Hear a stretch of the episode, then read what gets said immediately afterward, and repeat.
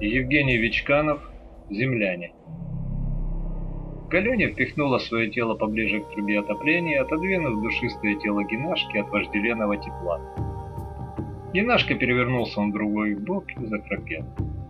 Тьма подвала, запахи человеческих тел, висящий в воздухе пар, тройной играющий ее крови, побудили ее немножко поприставать к Генашке, но тот крепко спал и ничего не чувствовал. Галеня вздохнула, повернулась к трубе и тоже уснула. Ее разбудили шаги и мелькание света. Галеня потянулась за батарею и достала свое оружие, бутылку из-под шампанского. Когда она развернулась, то увидела трех странных существ. Зеленых, косматых, словом, типичных инопланетян. Они освещали подвал мягким беловатым светом из приборов, похожих на земные фонари. «Это не может быть Белочка», — подумала Галюня. Белочка приходит, когда перерывчик делаешь, и не пьешь денька два-три. А я такой глупости уже давно не допускала. Она начала тормошить Генашку. Тот замычал, дал ей в глаз и снова заснул. Все это время странные гости стояли тихо. Галеня врезала Генашке кулаком в нос, отчего тот немедля проснулся, продрал глаза и уставился на пришельцев. Не я одна их вижу, значит, крыша еще не съехала, подумала она. Присев осознав важность события, Аленя торжественно произнесла. «Приветствую вас от имени жителей нашей планеты!» В ее голове раздался голос с металлическим оттенком, который сказал ей. «Желаем здравствовать! Мы научная миссия планеты!» Тут в сознании Галюни появилась картина красноватой планеты с очертаниями морей и континентов, вращающейся вокруг звезды, напоминающей земное солнце. «Ясно», — сказала Галюня. «Знаем, как же.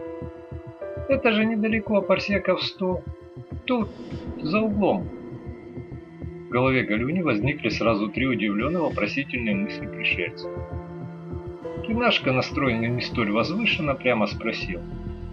«Чё надо?» «Мы исследуем планеты, ищем разумных существ, пытаемся установить контакт.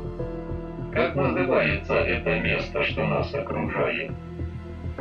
«Подвал оно называется. А подвал в доме, а дом, почитай, на свалке стоит». Тут Геннашка почесал репу и изрек. Полигон ТБО. О как! Что же произошло? После телепортации мы осмотрели прилегающую местность, но нашли лишь останки продуктов жизнедеятельности разумных существ. Неужели все вокруг таково? Что же случилось? проревел Кинашка, и слеза скользнула по его щеке. Все прое... Тихо, дурень! Прошипела Халюня. Ты же с пришельцами говоришь, какие матюки! Ну, так я и говорю, разрушено все. Глобальная катастрофа? Глобальнее некуда. Как глобануло, бах, и великой страны нет. Пришельцы переглянулись. «Вы последние?» Прозвучал в голове Генашки и Галюни вопрос.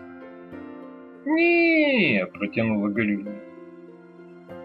«Есть еще Антоха, Петюнчик, Рюха, да еще десятка с два таких, как мы тут наберется». Пришельцы развернулись и поплыли к выходу. Галюня, возбужденная происшествием, и тройным, который все еще будоражил ее кровь, набросилась на Генашку и добилась от него того, чего уже давно хотела. Отчет о планете Полигон ТБО. Миссия 12283, телепорт 12А. Название планеты установлено со слова аборигенов, чему соответствует надпись на табличке находившийся в месте выхода из телепорта. Исследовано типичное место планеты. Координаты телепорта получены путем расчета методом усреднения. Найдены следы разумной жизни и останки цивилизации. Налицо признаки катастрофы. Данные подтверждены сканированием мыслей аборигенов, правдивость подтверждена. У аборигенов налицо признаки вырождения вида. Уровень развития и физическое состояние жителей планеты не позволяет эффективно использовать их в качестве мыслительных процессоров вычислительной сети конфедерации без значительных затрат на их лечение и обучение.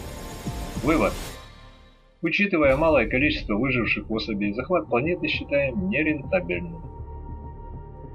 Рассвет забрежил над крупнейшей свалкой страны.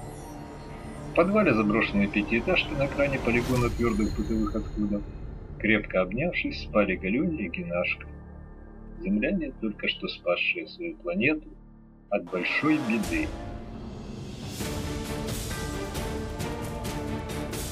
Рассказ Евгения Вичканова «Земляне» читал Александр Кистин. Музыкальное оформление Дмитрий Синтемов.